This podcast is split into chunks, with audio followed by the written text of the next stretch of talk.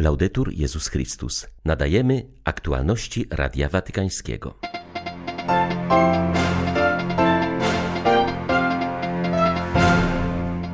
Nie możemy Pana zatrzymać dla siebie. Wiara ulegnie w nas osłabieniu, jeśli będziemy żyć w izolacji lub zamykać się w małych grupach, napisał papież Franciszek w orędziu na Światowy Dzień Misyjny.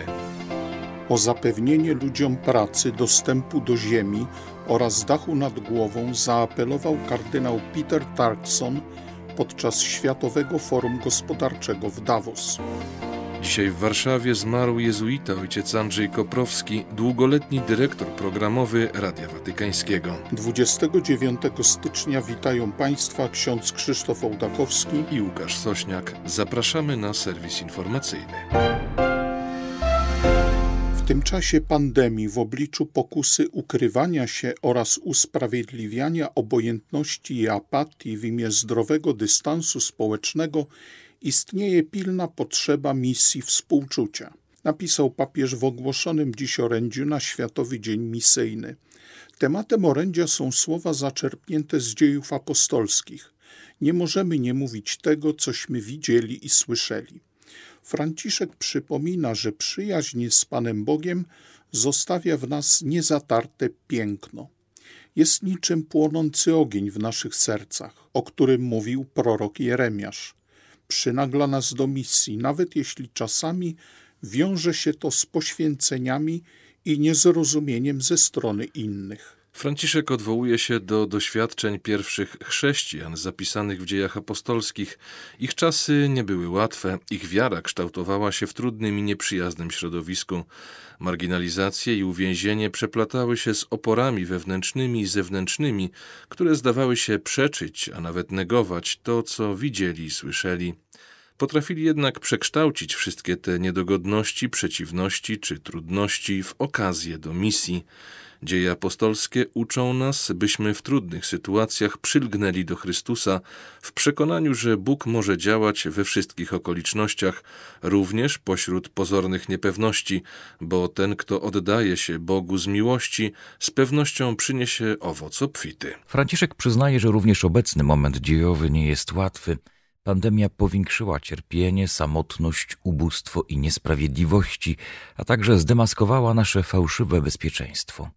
Osoby najbardziej podatne na zagrożenia jeszcze bardziej odczuły własną bezradność i kruchość. Doświadczyliśmy przygnębienia, rozczarowania, zmęczenia. W tej jednak sytuacji nie głosimy siebie samych, lecz Chrystusa jako Pana życia, podkreśla papież. W naszych wspólnotach i rodzinach rozbrzmiewa słowo życia, które daje nadzieję, wolność i odwagę. To ono uzdalnia nas do misji współczucia.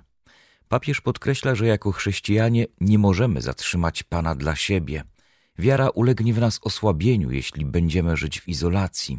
Musimy brać przykład z pierwszych chrześcijan, którzy umieli pójść do pogan, by opowiedzieć im o tym, co widzieli i słyszeli. Na zakończenie tegorocznego orędzia na Światowy Dzień Misyjny Franciszek dziękuje wszystkim misjonarzom i wzywa do modlitwy o nowe powołania misyjne. Przypomina też, że wszyscy, choć w różny sposób, są powołani do misji. Krańce świata, na które Jezus posyła swoich uczniów, mogą się dziś bowiem znajdować tuż obok nas, a nawet w naszych rodzinach, dodaje papież. Tematowi stwierdzenia nieważności małżeństwa i problemom, które się z nim wiążą, papież poświęcił przemówienie skierowane do członków Roty Rzymskiej, których przyjął na audiencji z okazji rozpoczynającego się roku sądowniczego. Biskupów i proboszczów zachęcił, aby pamiętali o opiece nad opuszczonymi małżonkami i dziećmi, które cierpią z powodu decyzji sądu biskupiego, nawet tej najbardziej uzasadnionej. Franciszek zaapelował do sędziów, aby w swoich orzeczeniach nie zaniedbywali nie tylko litery prawa, ale i świadectwa apostolskiej troski Kościoła. Integralne dobro osób wymaga, abyśmy nie pozostawali bierni wobec katastrofalnych skutków, jakie może przynieść stwierdzenie nieważności małżeństwa. Kościół jest matką, a wy, którzy pełnicie posługę kościelną w tak żywotnej dziedzinie, jaką jest działalność sądownicza, jesteście wezwani do otwarcia się na horyzonty tej trudnej, ale nie niemożliwej pracy duszpasterskiej, która dotyczy troski o dzieci jako niewinne ofiary tak wielu sytuacji rozpadu rodzin, rozwodów i nowych związków cywilnych. Jest to kwestia wykonywania waszej posługi jako misji sędziowskiej, ale nacechowanej zmysłem duszpasterskim, którego nigdy nie może zabraknąć w delikatnej decyzji o uznaniu nieważności związku małżeńskiego. Franciszek zaznaczył, że przy wydawaniu wyroku należy zawsze zadać sobie pytanie, co stanie się ze stroną, która nie akceptuje stwierdzenia nieważności. Podkreślił, że sędziowie muszą mierzyć się z realnymi sytuacjami życiowymi, które pojawiają się, gdy rozpada się związek, co powoduje ogromne cierpienia. Nowy związek sakramentalny, który następuje po stwierdzeniu nieważności, będzie z pewnością źródłem pokoju dla małżonka, który o to poprosił. Jak jednak wytłumaczyć dzieciom, że na przykład ich matka, porzucona przez ojca i często niechcąca nawiązać kolejnej więzi małżeńskiej, przyjmuje z nimi niedzielną Eucharystię, podczas gdy ojciec, pozostający w konkubinacie lub oczekujący na stwierdzenie nieważności małżeństwa, nie może przystąpić do stołu eucharystycznego. Często stwierdzenie nieważności małżeństwa jest postrzegane jako zimny akt prawny, ale tak nie jest i tak nie może być. Wyrok sądu kościelnego nie może uchylić się od pamięci o blaskach i cieniach, które naznaczyły życie nie tylko obojga małżonków, ale także ich dzieci. Franciszek zachęcił do sięgnięcia do adhortacji apostolskiej Amoris Laetitia, w której podane są wskazania, jak wspierać skrzywdzonych, zwłaszcza najmłodszych, tak aby nikt nie czuł się pozostawiony samemu sobie, a tym bardziej traktowany jako środek szantażu między skłóconymi rodzicami. Jak wiecie, dziewiętnastego marca rozpocznie się Rok Rodziny, Amoris Laetitia. Również wy swoją pracą wnosicie cenny wkład w tę eklezjalną drogę rodzin dla rodziny, powiedział papież do sędziów. Na zakończenie Franciszek podziękował dziekanowi Trybunału Roty Rzymskiej, który za kilka miesięcy skończy osiemdziesiąt lat i przejdzie na emeryturę. Ojciec Święty wyraził wdzięczność księdzu Vito Pio Pinto za wytrwałość, z jaką przeprowadził reformę prawa kościelnego dotyczącego procesów małżeńskich, które po dokonanych zmianach podkreśla rolę biskupa miejsca i skraca całą procedurę. Kardynał Peter Turkson upomniał się o najsłabszych i odrzuconych, których bogaty świat wciąż nie dostrzega. Watykański hierarcha mówił o tym na Światowym Forum Ekonomicznym, które z powodu pandemii odbywa się w internecie. Kiedy mówimy o godności osoby ludzkiej, nie możemy iść na kompromis, wskazał szef dykasterii do spraw integralnego rozwoju człowieka, odpowiadający zarazem za Watykańską Komisję do Spraw COVID dziewiętnaście. Kardynał Turkson zauważył, że koronawirus wywrócił nasze życie do góry nogami i jeszcze mocniej pokazał, jak konieczna jest w świecie międzyludzka solidarność. Pochodzący z Gany hierarcha zarysował przed uczestnikami tego prestiżowego forum ekonomicznego nieznany dla nich świat ubóstwa, który, jak podkreślił, powiększa się z każdym dniem pandemii. Wytknął światowym przywódcom, że podeptali papieski apel o sprawiedliwy dostęp do szczepionek dla wszystkich, koncentrując się jedynie na mieszkańcach swoich bogatych krajów. Przypomniał też o innych pilnych kwestiach, które mogą pomóc powstrzymać światową nędzę, zanim stanie się jeszcze bardziej powszechna. Wskazał na konieczność zapewnienia ludziom pracy, dostępu do ziemi i godnego dachu nad głową. Kardynał Turkson przywołał apele papieża Franciszka z ostatnich miesięcy, które były wołaniem do sumienia świata o postawienie człowieka w centrum i solidarne budowanie jednej rodziny ludzkiej.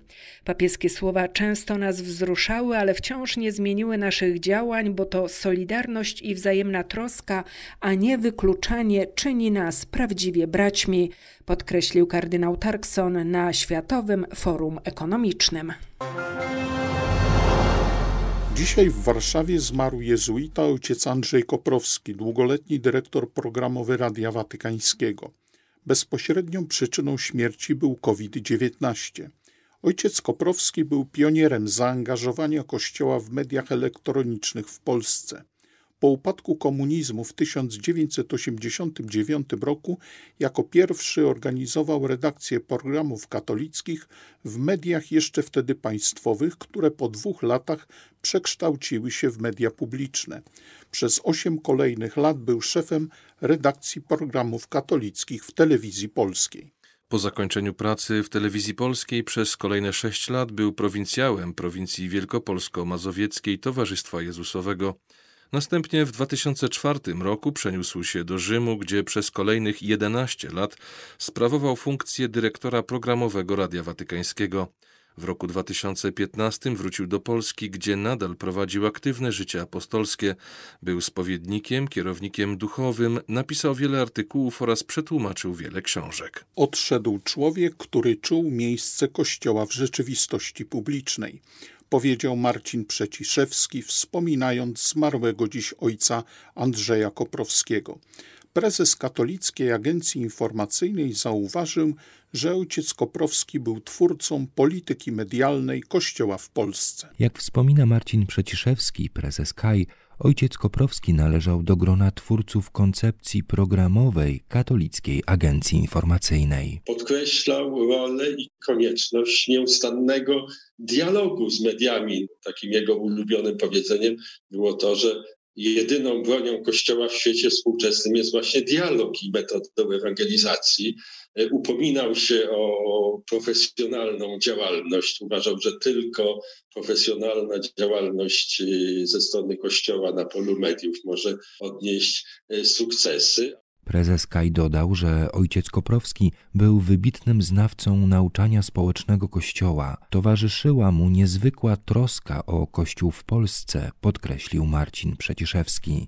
Dodał, że ojciec Andrzej Koprowski pracował niemal do ostatniego dnia życia. W jego tłumaczeniu w grudniu ukazała się monografia współczesnej historii jezuitów po Soborze Watykańskim drugi. Dla Radia Watykańskiego Rafał Łączny, Katolicka Agencja Informacyjna. Ojciec Andrzej Koprowski był wnikliwym czytelnikiem dokumentów papieskich. Wielokrotnie służył swoją wiedzą Radiu Watykańskiemu, komentując na jego falach najnowsze teksty Ojca Świętego. W czerwcu dwa tysiące dziewiątym roku, w dniu zaprezentowania encykliki społecznej Benedykta szesnastego Miłość w prawdzie, Caritas in Veritate, streścił ją w słowach, które pozostają aktualne do dziś. Powiększa się bogactwo światowe pojmowane globalnie, ale wzrastają nierówności. Rodzą się nowe formy ubóstwa. Korupcja i nielegalność są obecne zarówno w zachowaniach podmiotów ekonomicznych i politycznych krajów bogatych, starych i nowych, jak i w krajach ubogich. Ludzkie prawa pracowników nie są przestrzegane przez wielkie przedsiębiorstwa ponadnarodowe, a także przez miejscowe grupy produkcyjne w krajach ubogich i znajdujących się na drodze rozwoju. Systemowe zwiększanie się nierówności między grupami społecznymi w tym samym kraju i pośród ludności różnych krajów nie tylko zmierza do niwelowania więzi społecznych, wystawia na ryzyko demokrację, ale ma też negatywny wpływ w zakresie ekonomicznym przez postępującą erozję kapitału społecznego, czyli całego zespołu relacji zaufania, wiarygodności, poszanowania reguł nieodzownych w każdym współżyciu obywatelskim. Niepokoi zachwianie szans dostępu do pracy przez wszystkich oraz to, co tyczy ekologicznego zdrowia planety. Były to aktualności Radia Watykańskiego. Laudetur Jezus Chrystus.